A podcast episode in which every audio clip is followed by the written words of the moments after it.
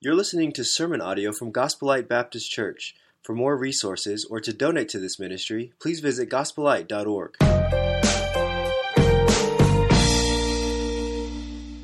Open your Bibles to Acts chapter 2. We're going to be there the whole time. I'll have a couple of verses for the screen, but if you get to Acts 2, you're going to be in the happy place this morning. That's the place in the Word of God that we're going to just let explode and teach us something today. If you need a worship guide, would you raise your hand?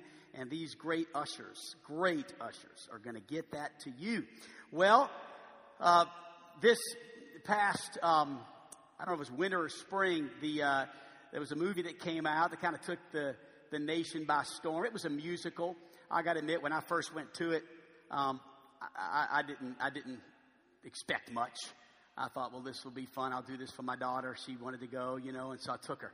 And man, I enjoyed it so much that I went back again and again. And I'm almost embarrassed to tell you it again and again and again, but I did. I enjoyed it and uh, and loved this this movie called The Greatest Showman. Story about the life of P.T. Barnum, a great circus uh, inventor, if you will, and entrepreneur. And he took the really the world by storm with his showmanship and uh, just a really a really neat a neat show and, a, and, a, and, really a great message, a good family show, a message about what's important and priorities. And some of those things will, will unveil as, as the Sundays roll on in this fun summer sermon series that's going to make us aware of some things, I think, through a very exciting show, if you will, a movie, but something that uh, really, uh, I think the Lord has, has impressed upon me some things that this, the songs in the movie helped me to understand.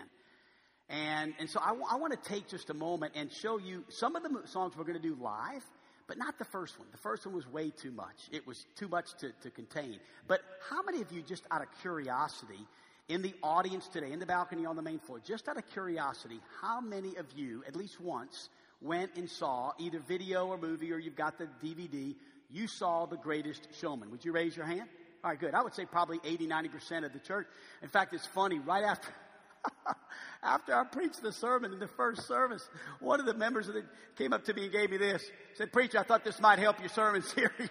I said, Where'd you get that? She said, Well, you, I know you liked it so much. I just went to the movie house and said, My pastor wants to, likes the movie. Can I have the poster? And she framed it for me. Isn't that sweet? So, anyway, hey, I felt very loved this morning by that precious lady. That was awesome. So, I want to show you like 60 seconds. And the purpose of this really is just to get you to understand that much of what I'm going to be talking about in Acts chapter 2 does come from the energy. There was an energy level in the beginning of the movie. If you remember, there was like a, you know, it was like, and you just kind of, it got you. And then bam, here comes this gentleman and he's celebrating the circus and the greatest show, at least for the sake of the movie and the circus on earth. So here, just watch 60 seconds and I'll, I'll go to Acts 2. Two,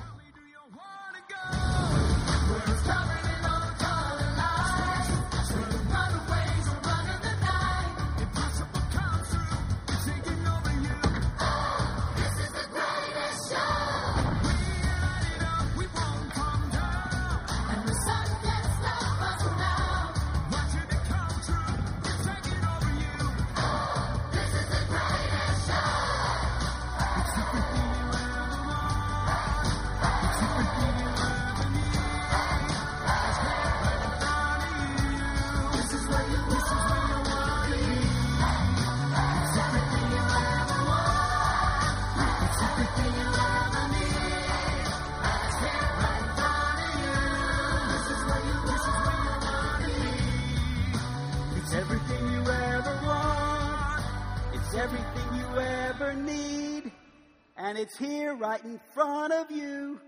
This is where you want to be. Do you believe that? Do, do, you believe that, that everything we could ever want and everything we could ever be could be not found in a circus, but in Jesus and in the local church? Is it true that everything we could ever want, everything that we could ever be, could be found in a person and could be found in a place called the local church that he established? Wow. And so, with that thought, I want to disagree with Mr. Barnum that the greatest show on earth is not a circus under a tent, but it's a fellowship of believers that gather together in the name of Jesus to celebrate his, his life, his death, his burial, his resurrection, his ascension, and his reign forever and ever. Because every knee shall bow and every tongue shall confess that Jesus Christ is Lord to the glory of God the Father. Amen? So with that said, I bring to you more energy than Mr. Barnum could bring to the greatest circus on earth. And I want to talk to you about the greatest show. You know, I began to look at some of the notes in the New Testament, and I just had fun in my study. I just put in the word great. You know, preachers do that. They put in a word and they look for verses to support their truth. And I put in the word great, and bam, I thought, wow, the book of Acts, the, the, the church book, the one that talks about the church, is full of reminders of the word great in reference to the church. For instance, in Acts chapter number 4 and verse 33, it says this, and with great power, the apostles were giving their, with great power, these guys were standing up and talking about Jesus. And then it says, and great grace was upon them all. Great power, great grace, meaning great love, was upon them all because they had something worth talking about that was great. And as a result of that, this morning, by the way, just in case you were wondering, I carry to you the same message the apostles did back 2,000 years ago. And what's funny is 2,000 years ago in the book of Acts, they were gathering in the name of Jesus. 2,000 years later, we're still gathering in the name of Jesus. Let me tell you something. The greatest show on earth movie will fade away and becomes extinct, but we're still gathering and celebrating Jesus 2,000 years later. This show never goes away. It's amazing because it's great. It's truly great. Another reference in the book of Acts is found in 8, chapter 8, where it says, And there was great joy Great joy in the city. The great joy was coming from what God was doing as a result of Pentecost and the establishing of the church and people that were coming to know the Lord. Do you know one of the most, one of the places that you can find the most frowns on Sunday is in church? People are more happy at the restaurant than they are in church. People smile more at Cracker Barrel than they do at church. People smile more at Chick fil A, not on Sundays, thank God, than they do at church. Honestly.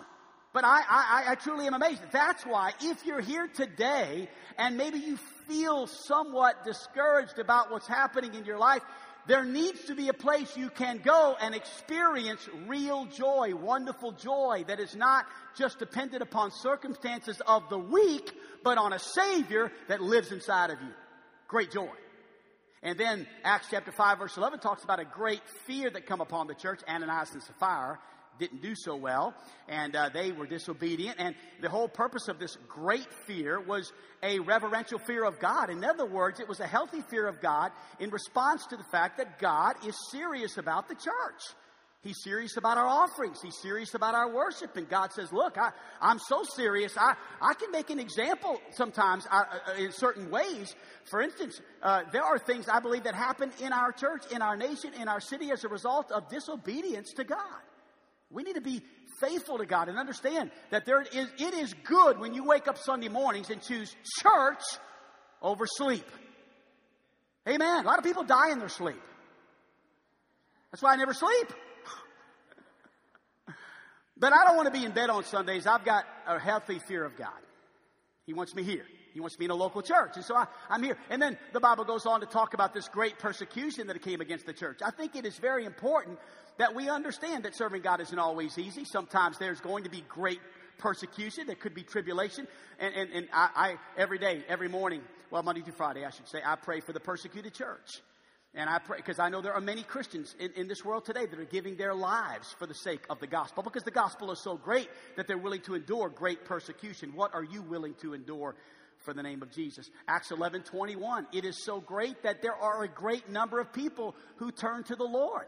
I mean, when, when something is great, there are going to be great conversions and a great number of people that turn to God. Not everybody in Hot Springs knows the Lord. And so Acts chapter 2 introduces us to the kind of church that God wants Gospel Light to be.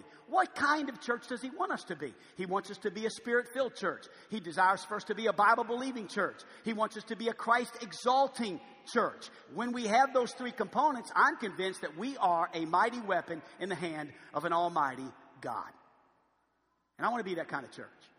To me, any other church is just a gathering of people. It's no different than Cracker Barrel. It's no different than the greatest showman movie. I mean, if all we're doing is just getting together to kind of put our, our, our token attendance for the week in, then I don't know. To me, that's not what this is about. This is about more than that.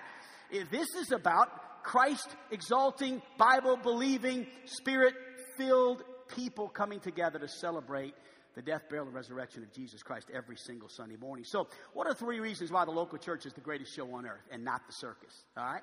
Let me tell you why. Number one, because the local church exalts the Savior. The local church exalts the Savior. This is all about Jesus. Every song we sang was about Jesus.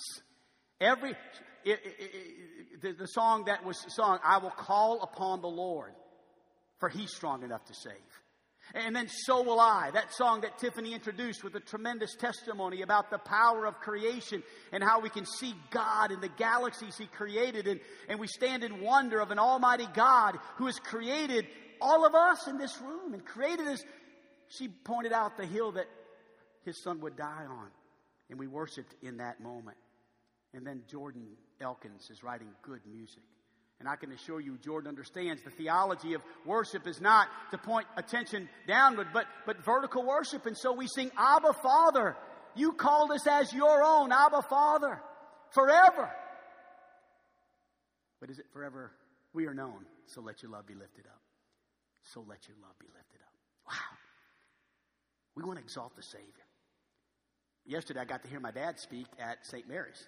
I'm really good friends with the priest there, and I I got to put a good word in for my dad. He said, Man, your dad's a deacon. Let him come speak over there. And they all said, The apple doesn't fall far from the tree. my dad, if I could just say this, he had that group of Catholics mesmerized. His message was so powerful. For the Catholic Church, they, they're celebrating Pentecost. I thought, well, look at this, Dad. I didn't even know, but I'm, I'm right in the middle of Pentecost, right where you were yesterday. And talking about how powerful the Holy Spirit is.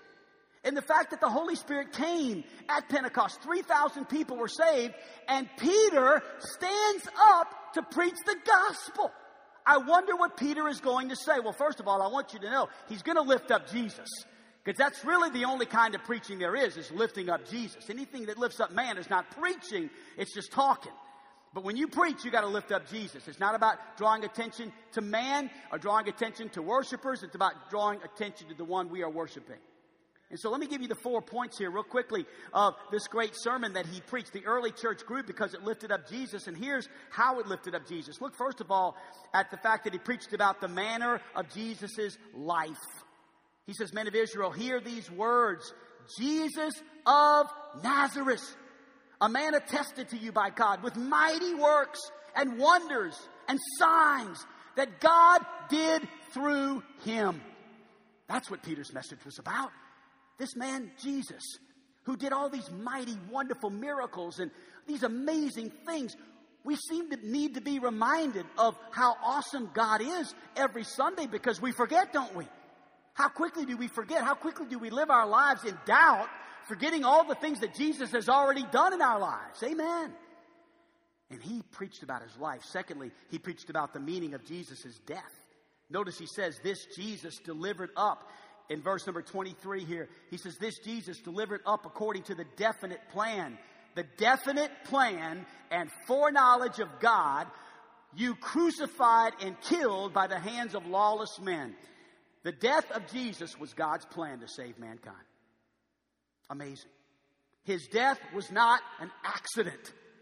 His death was God's plan to save you and to save me and to save us from our sins and so that we could have eternal life forever in heaven. He preached about the miracle of his resurrection. Look at verse 24. Isn't it beautiful? God raised him up, loosing the pangs of death because it was possible for him. It was not possible for him to be held by death.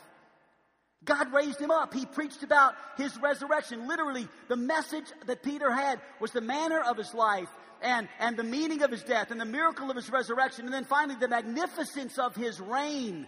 If you read verses 33 through 35, you'll find it ends with him sitting at the right hand of God on the throne of God. He reigns forevermore. We don't serve a God who is dead. We serve a God who is alive. Amen? And that's what Peter preached about. The great local church is all about exalting the Lord Jesus Christ. Jesus is the attractive power of the church. He's the attractive power. He's why we're here. And listen, if I believe that, then I cannot come into the sanctuary on Sunday mornings with a gloom and doom, negative, woe is me message. Listen, church, if, if, if, if, eh, the only thing that ever happened to me was that I got saved September the 1st, 1978, that's enough to praise God a hundred billion times. Amen. But I have good news for you. There's been a whole lot more wonderful things happen to me since I've been saved such as a wife and five beautiful children and, a, and, and, friends like you and a beautiful church and, and a house over my head and food in my belly. Come on.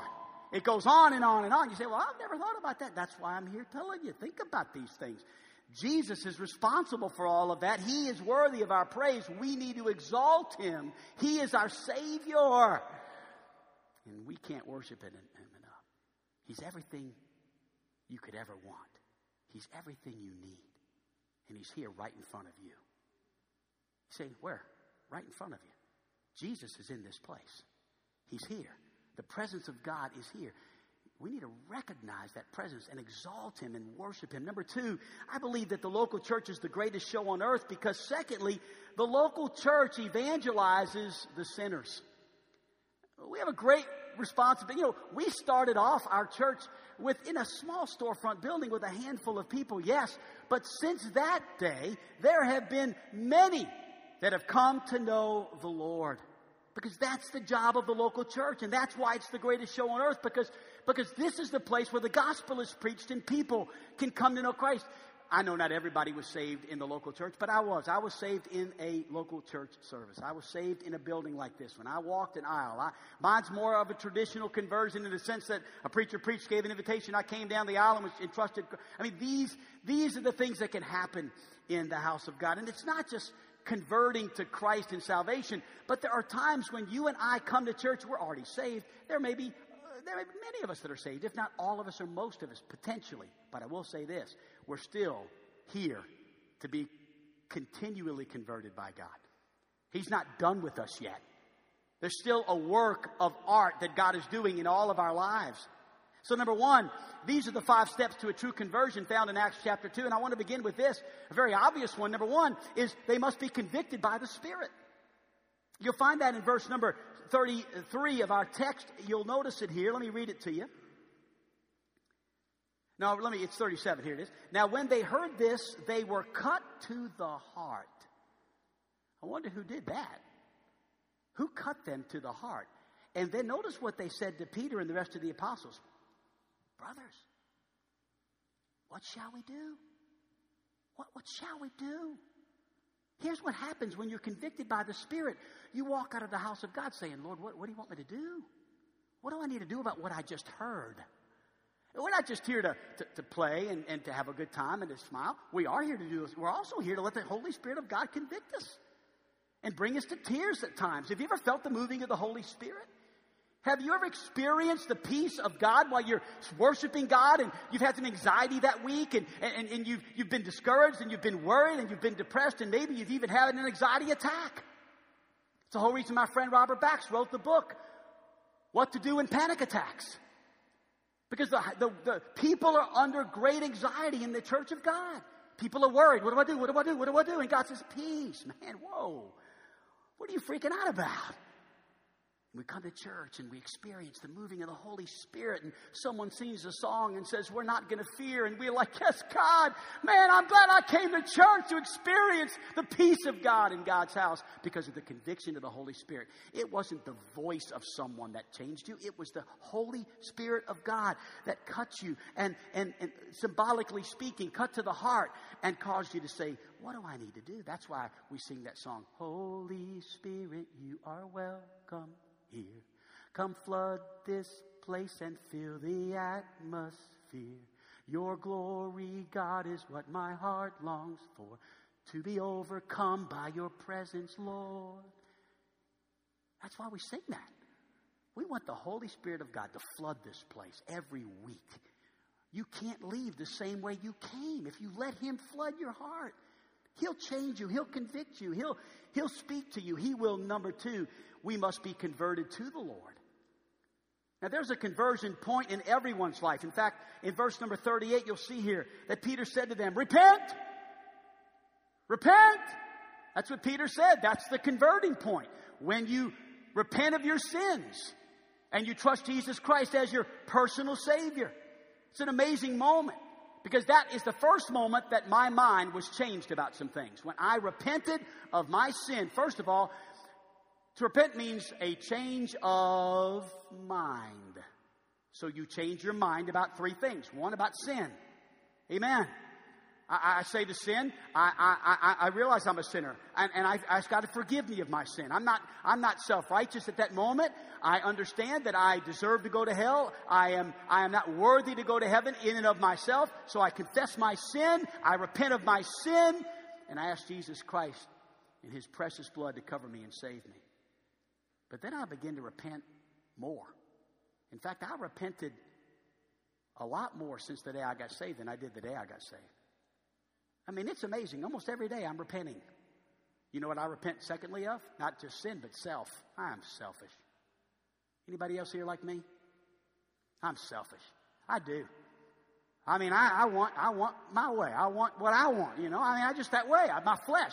Remember now, I got saved. Well, my flesh is, is, is still not like Jesus. I, I, anybody else got an issue with their flesh sometimes? You want to do the things that you know you shouldn't do?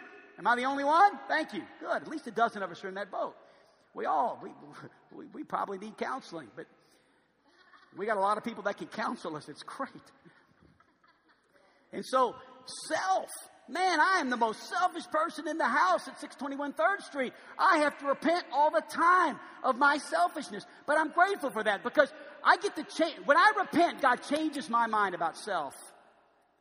And I begin to realize not only I can't save myself, but I can't live this Christian life without Jesus. And then, thirdly, I changed my mind about sin. I changed my mind about self. I changed my mind about the Savior. He is the way, the truth, and the life. No man comes to the Father but by Him. It's all about Jesus. And I changed my mind about Jesus. And I realized He's got to be on the throne of my heart, not my wife, not my kids, not you, not this church, not a denomination, but Jesus. Jesus needs to be my Lord and my Savior. So I'm converted. I'm, I'm convicted. Look at number three.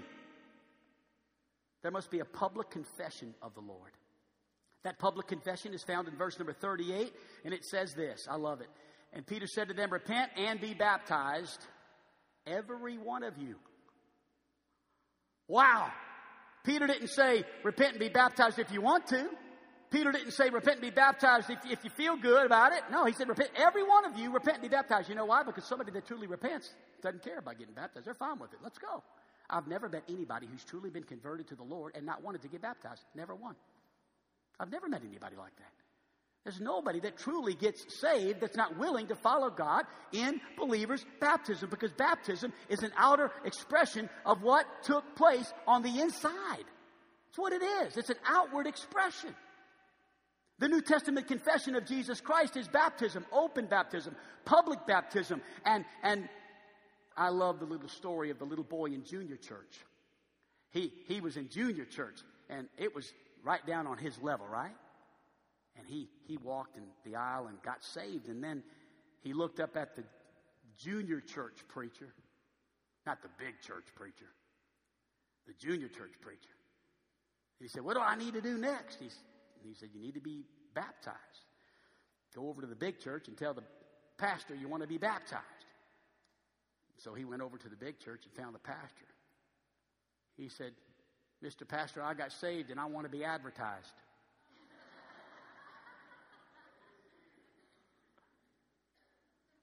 It's about right. That's what baptism is. It's advertising what happened on the inside. It's, it's, it's unashamedly saying, I want to identify myself with the church and with Jesus and what he, what he did for me. So there must be a confession. There must be, they must be controlled by the Lord. Look at verse 38 as we move along here. Verse 38 says, Be baptized, every one of you, in the name of Jesus Christ for the forgiveness of your sins, and you will receive the gift of the Holy Ghost. I like that right there. I'm beginning to understand what it means to be controlled by the Holy Ghost. That's what I want to be. I don't want to be controlled by man. I did that long enough. I don't want to be controlled by fear. I don't want to be controlled by the fear of man. That's a combination of both. I want to be controlled by the Spirit of God. You know why? Because He lives inside of me. If you're saved, did you know that He lives inside of you? Inside it, He can literally, as you yield to Him and surrender to Him, He can tell you what to do, what where to go, and who to talk to, and He can lead you. Hey, Jim, that's what you and I experienced at Cracker Barrel this week, right? We're eating at Cracker Barrel, a little breakfast, a couple of bros, just having some good old. Actually, we both ordered healthy. Believe it or not, Jim does eat healthy every now and then. No, I'm joking. We had yogurt and we had some weird stuff. I mean, you know, egg whites. I don't even know what it was. I, we ordered a breakfast. You want egg whites? I'm like, okay, I, you know, turkey sausage or something. I don't know. We it's the weirdest thing ever seen. And we had us a four star. Stephen, where are you at? Stephen Sellers. Are you a four star? My man. A four star right there. Now I know there's four star generals, but there's also four star Cracker Barrel waiters and waitresses. Amen.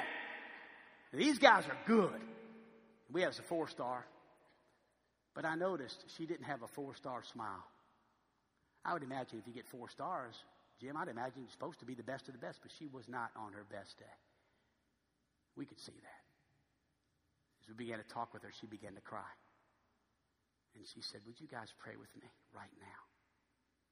And Jim and I, we held her hand and we just prayed. And we just asked God to meet her needs. And we didn't know what she was going through. We didn't ask a lot of questions, but I can tell you in the Cracker Barrel restaurant, this past, whatever it was, Thursday or so, Wednesday or Thursday, we had prayer with a four star Cracker Barrel who wasn't acting like a four star Cracker Barrel because she was hurting inside.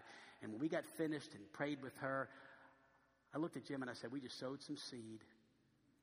The Spirit of God led us to this table to talk to this lady so she could cry and let us pray for her.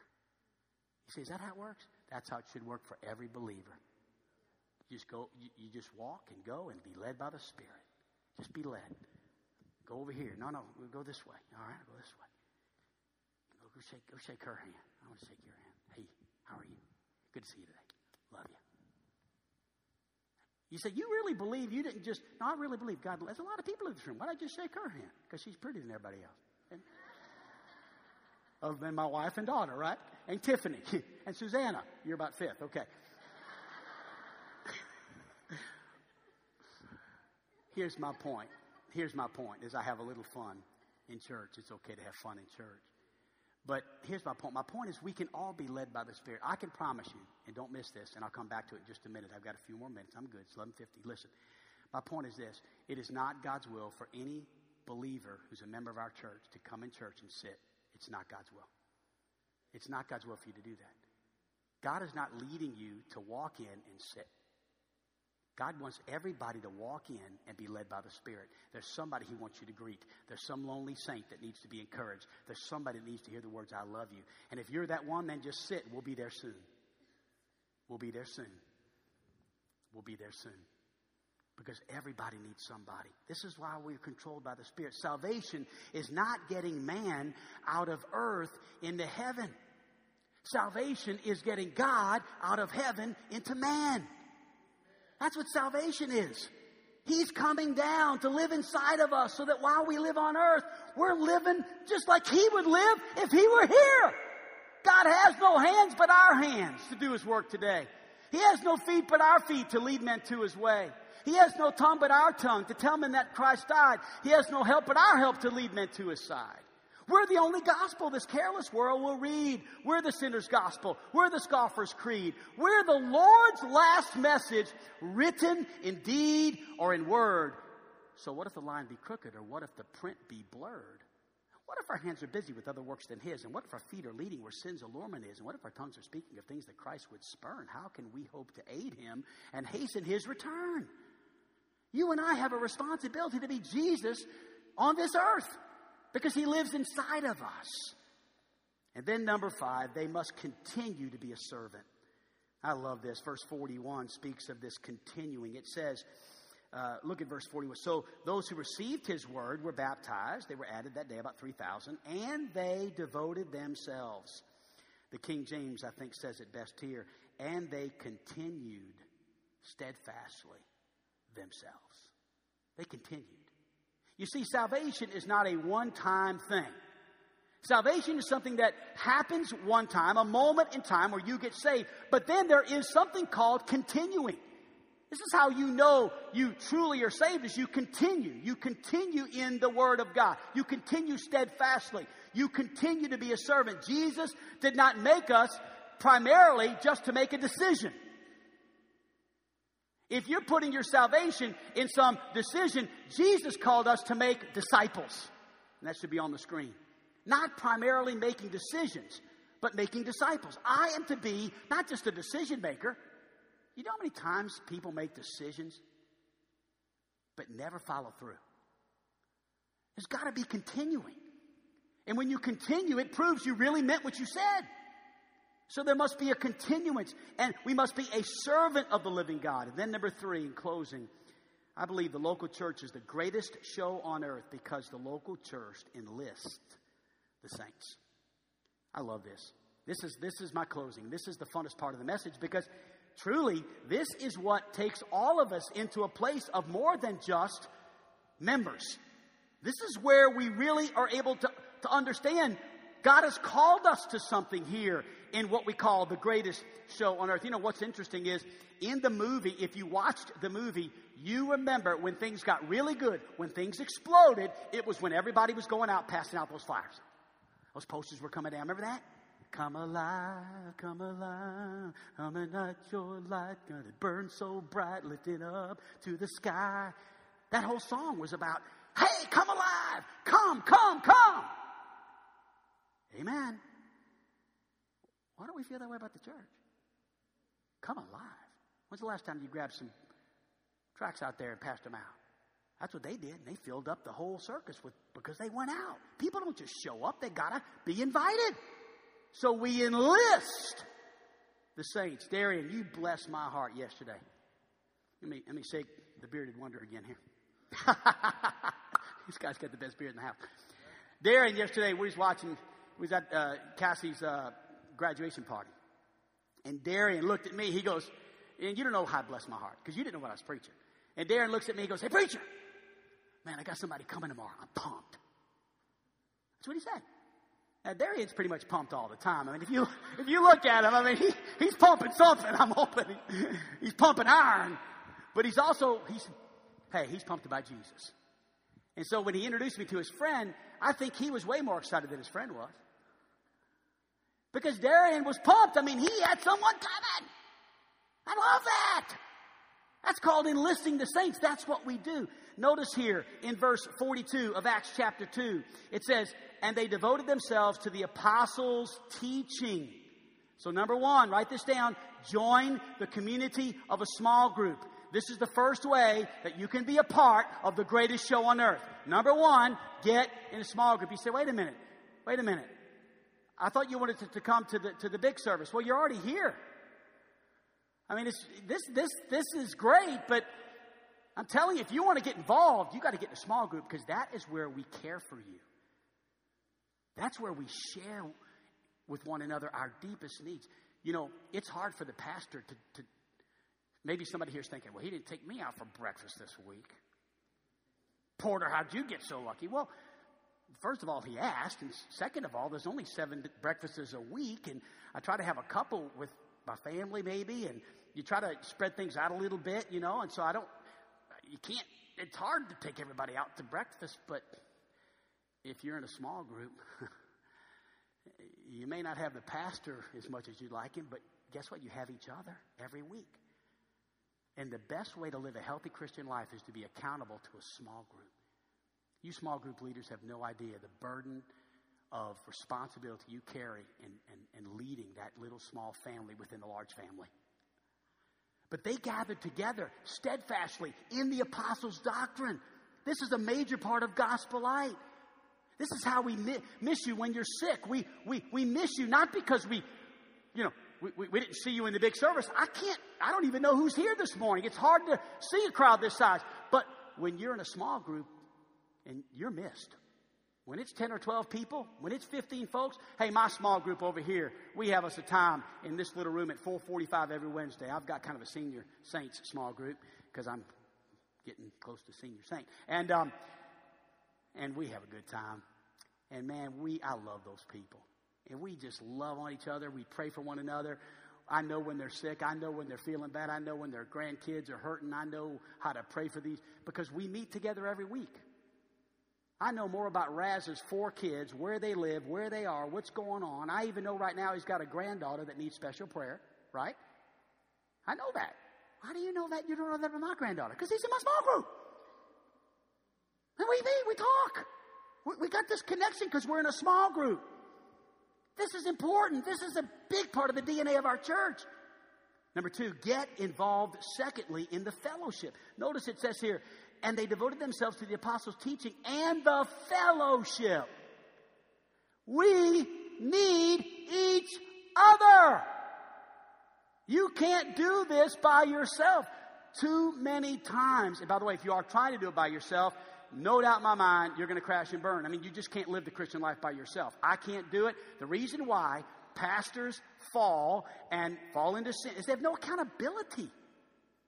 The reason why some, so many churches are, are, are, are get in trouble is because it's a one man show, and it can't be a one man show. Jesus did not intend this to be Lone Ranger Christianity.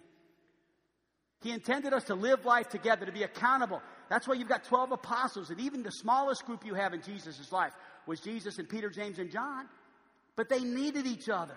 There was a fellowship. I need you. You need me. I love Hebrews 10. Just we'll go to that one real quick. Hebrews 10, verse 24 says, And let us consider how to stir one another up to love and good works, not neglecting to meet together, as is the habit.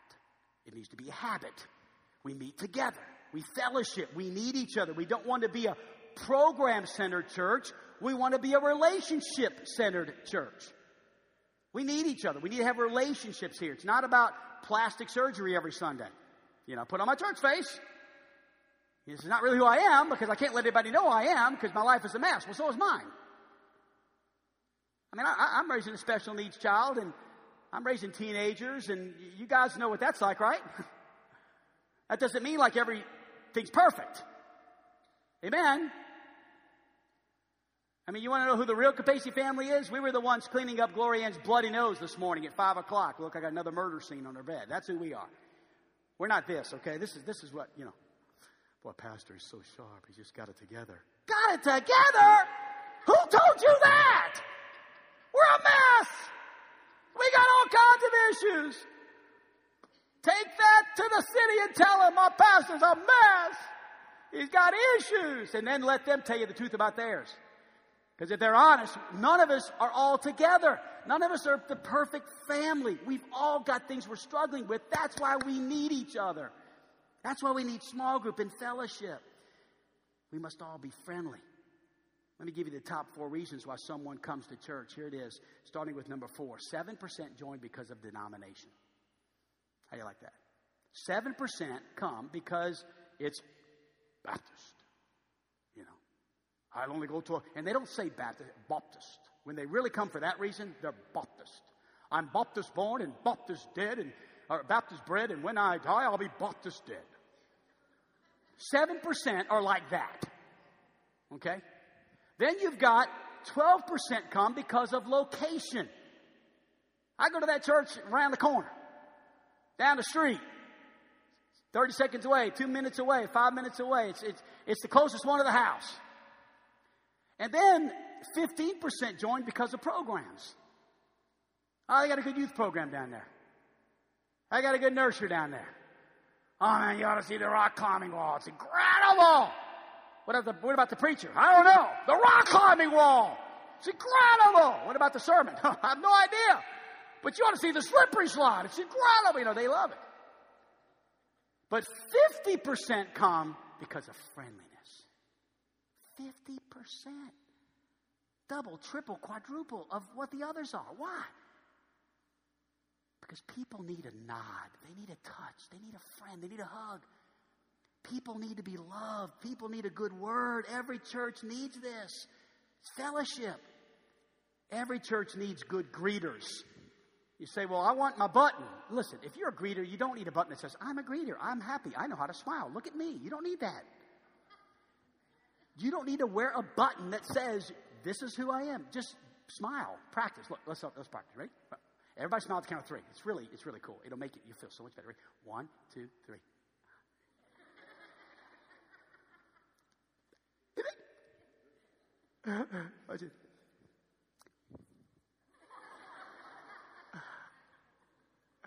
Hey, look, it feels good to smile.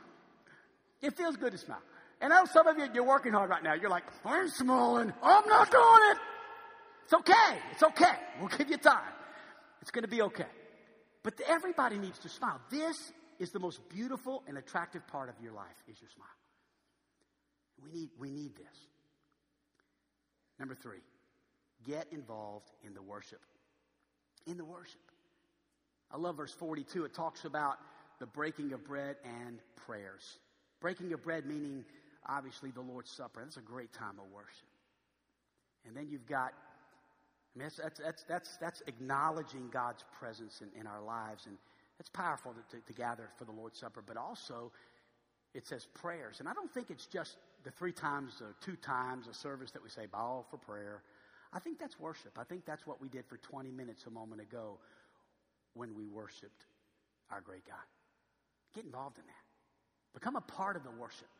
You say, well, what do you mean? Sing? No, no, you don't have to sing. That, you just sing up here. In fact, they're just, they're just leading and they're not, they're not here to do what we're supposed to do. They're up here to do what they're supposed to do and we're supposed to do. We're all worshiping.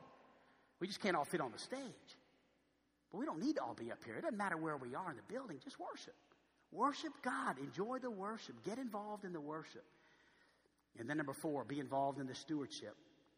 We find that in verse 43, 44, and 45. Look here, it says, And many wonders and signs were being done through the apostles, and all who believed were together and had all things in common, and they were selling their possessions. Wait a minute, I better read that slow.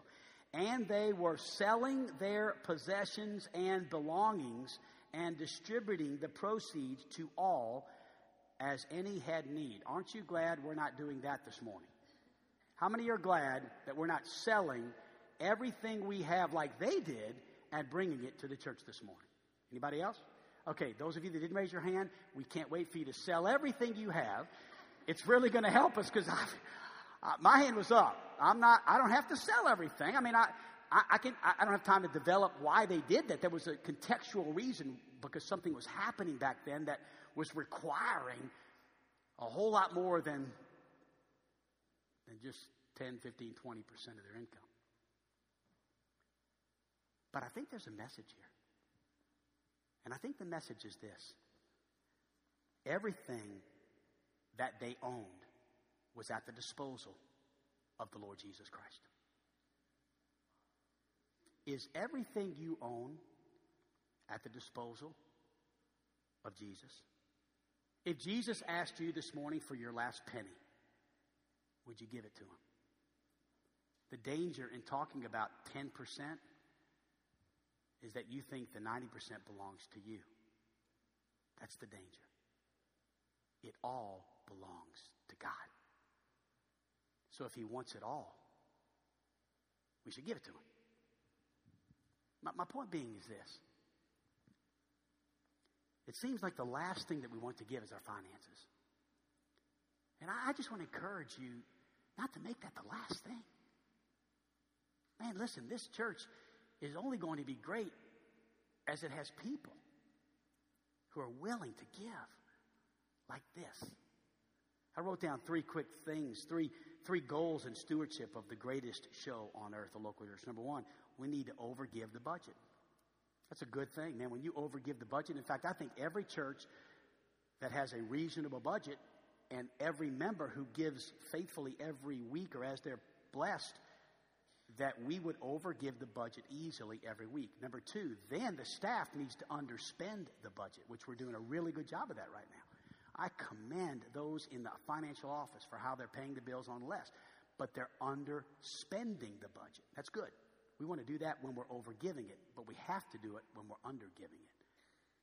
So you overgive the budget, you underspend the budget. And then number three, we need to be generous in giving to missions and other outreach opportunities. That's why I love to give my missions gift every week, my bus ministry gift every week, because I know if I give to missions, I'm giving to all over the world. I'm giving to Thailand. I'm giving to Singapore. I'm giving to uh, Dominican Republic. I'm giving to China. I mean, this is amazing. And I get to do that. And I love that. It's a big part of my life is missions. And a big part of my life is giving to the bus ministry because that's local missions. I'm convinced you cannot fall in love with Jesus and not willingly give to his work. I, I, just I have a hard time believing you really love Jesus, but you don't give to his local church. I just think the two go hand in hand. And I think the only thing that you give is not just your resources, you can give your time. That's what happened yesterday when about 10 folks came here to, to do the lawns. And they look so nice, don't they? They look so nice. And, and it was because people came and said, I'll give a couple of hours on Saturday to help, help make the church look nice. It's amazing. Number five, and in closing, get involved in evangelism. Evangelism is found in verse 46 and 47 as we close the message and as Acts chapter 2 comes to a close. And day by day, attending, uh, excuse me, attending the temple together and breaking bread in their homes, they received their food with gladness and generous hearts, praising God and having favor with all the people. And the Lord added to their number day by day those who were being saved. How cool is that? That's evangelism. When a church is operating like the greatest show on earth, if, if you will let me borrow that, when a church is operating in that way, it is going to grow. It's going to grow. Acts chapter 6 and verse 7. Look at this. It's amazing. And the word of God continued to increase, and the number of the disciples multiplied greatly in Jerusalem, and a great many of the priests became obedient to the faith. Wow. This is God's will for the church of Jesus Christ. This excites me. And I would like to be a part of this. And that's why for this summer, I'm going to, I'm just going to spend my summer with you, and we're going to have a lot of fun talking about what it means to be a part of the greatest show on earth, the church, and how that plays out, and how we'll have a little fun with the songs. We'll have a little fun, but, but that's not going to be the emphasis. The emphasis is going to be on the Word. And you can tell I may have showed a 60 second clip of a movie, but I spent 40 minutes in God's Word and shared 30 or 40 verses because this is what's preeminent. If I can use a tool like the greatest show to get across something like this, I'll do it anytime. But I'm not lifting up P.T. Barnum or Hugh Jackman. I'm lifting up Jesus. Because this is not everything you ever want or everything you ever need. Jesus is. Jesus is. Every head bowed, every eye closed, with our heads bowed and eyes closed. Our invitation this morning is just simply a response to the message, a response to call upon the Lord, a response to say, My, my, my, I need, I need to be more involved in the greatest show on earth, the local church. I, I, I, want a part in this. I, I want to be a part of a small group. I, where do I start and who do I talk to? Oh, listen, I'd be a willing, Doug, Butch, all three of us up front are elders. We, we kind of know some things that can maybe help you to become a part. Maybe you're looking for a spot to serve. I had a guy come to my office this week. He said, I just want to give an hour a week to the church. Where do you want me to put it? I thought that was so cool. He just said, I want to give an hour a week to the church. Where do you want me to give it? I love that. And, and, and, and I'll be honest, I, I, gave him a spot. In fact, I'm meeting him Tuesday at 3 o'clock, and we're going to look at that spot, and he's going to he's going to help. I love that. Maybe you want just, maybe that's you. Maybe, maybe you're here today, you're just looking for a way to connect, and, and you want to be a part of this, this local church. Maybe you're here today, you've never been saved, you've never trusted Christ, you don't know for sure if you died, you'd go to heaven, and, and you want to be converted for the very first time. I mean, this is the day of salvation for you, and you feel the conviction of the Spirit, but it's beginning with your salvation. It's beginning with repentance of sin so that you can spend an eternity with Jesus. And this is the beginning of the rest of your life. Baptism would be next. And, and then there's a whole lot more to follow. whatever it is you need to do, feel liberty to come and just join us at the altar. I'd be honored to pray with you, or just minister with you for a moment. We're not going to take a long time, but we are going to begin to let God work. Father, bless this invitation. Speak to our hearts. Lord, as we begin this new sermon series, I pray that you would uh, just be with us and guide us. And may it be a fun time, but also a time where, where we come to grips with what you've gifted us with the great local church, the greatest show on earth. In Jesus' name, amen. Shall we stand?